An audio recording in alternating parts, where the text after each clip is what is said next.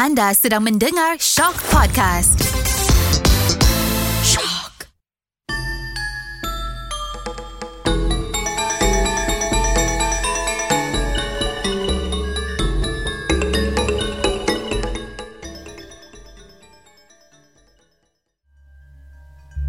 Kisah legenda Tujuh Putri Pada zaman dahulu, di daerah Dumai, ada sebuah kerajaan bernama Seri Bunga Tanjung yang dipimpin oleh Ratu Cik Sima yang memiliki tujuh putri yang sangat cantik. Putri yang paling cantik iaitu putri paling bongsu bernama Mayang Sari. Kulitnya yang halus bagai sutra, tubuhnya mempersona. Wajahnya pula berseri bagai bulan purnama. Alisnya bagai semut beringin. Bibirnya pula merah bagai delima dan rambutnya yang begitu panjang juga ikal. Karena rambutnya itu, ia dipanggil dengan sebutan mayang mengurai. Suatu ketika, ketujuh putri itu mandi di lubuk sarang umai. Kerana mereka sedang asyik mandi, mereka tidak sedar kalau ada yang sedang memperhatikan, iaitu Pangeran Empang Kuala dan pengawalnya yang kebetulan berjalan di kawasan itu. Sang pangeran bersembunyi di balik semak-semak dan dia terpesona oleh salah satu putri iaitu Putri Mayang Sari. Sang pangeran ternyata jatuh cinta kepada sang putri dan dia berniat untuk meminangnya.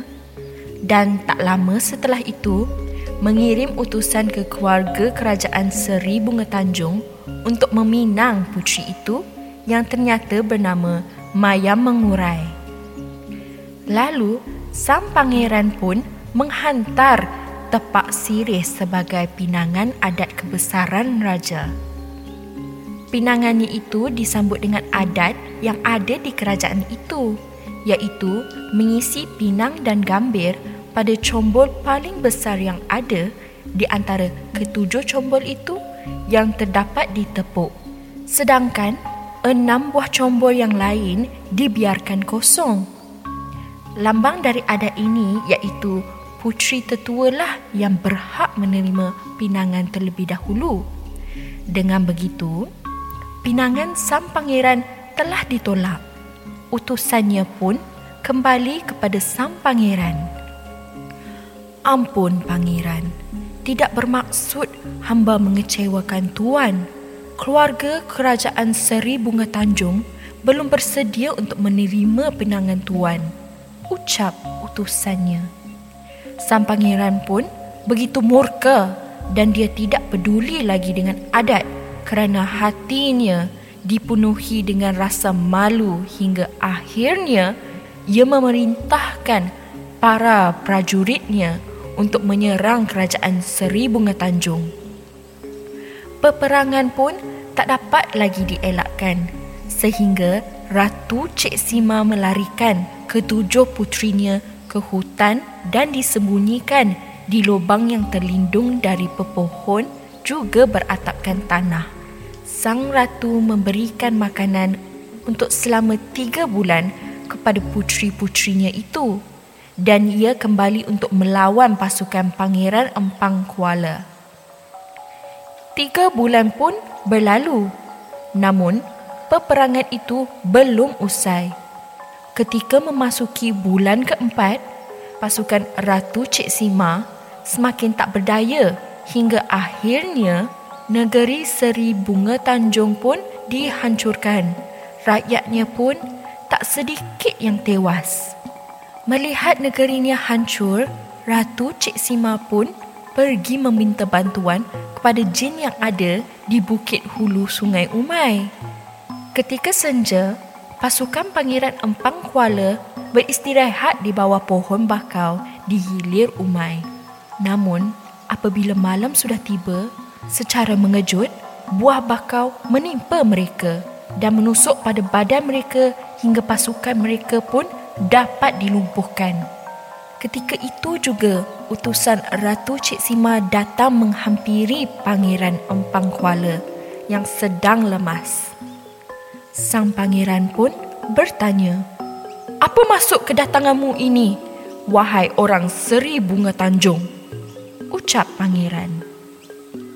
Para utusan Ratu Cik Sima langsung menjawab, "Hamba hanya ingin menyampaikan pesanan dari Ratu Cik Sima supaya pangeran tidak lagi meneruskan peperangan ini kerana perbuatan ini merosakkan bumi sakti rantau bertuah ini dan juga menodai pesisir Seri Bunga Tanjung. Jika ada yang datang dengan niat yang buruk, maka dia akan ditimpa malapetaka. Namun, jika ia datang dengan niat baik, maka kesejahteraanlah yang akan dia dapatkan. Ujar utusan itu. Mendengar pesanan itu, pangeran pun menyedari bahawa peperangan ini telah dimulai oleh dirinya dan memerintahkan semua prajuritnya untuk kembali ke negeri Empang Kuala. Lalu, keesokan harinya, sang ratu pergi ke hutan di mana putri-putrinya itu disembunyikan. Namun, sang ratu terkejut ketika melihat semua putrinya itu sudah tidak bernyawa lagi.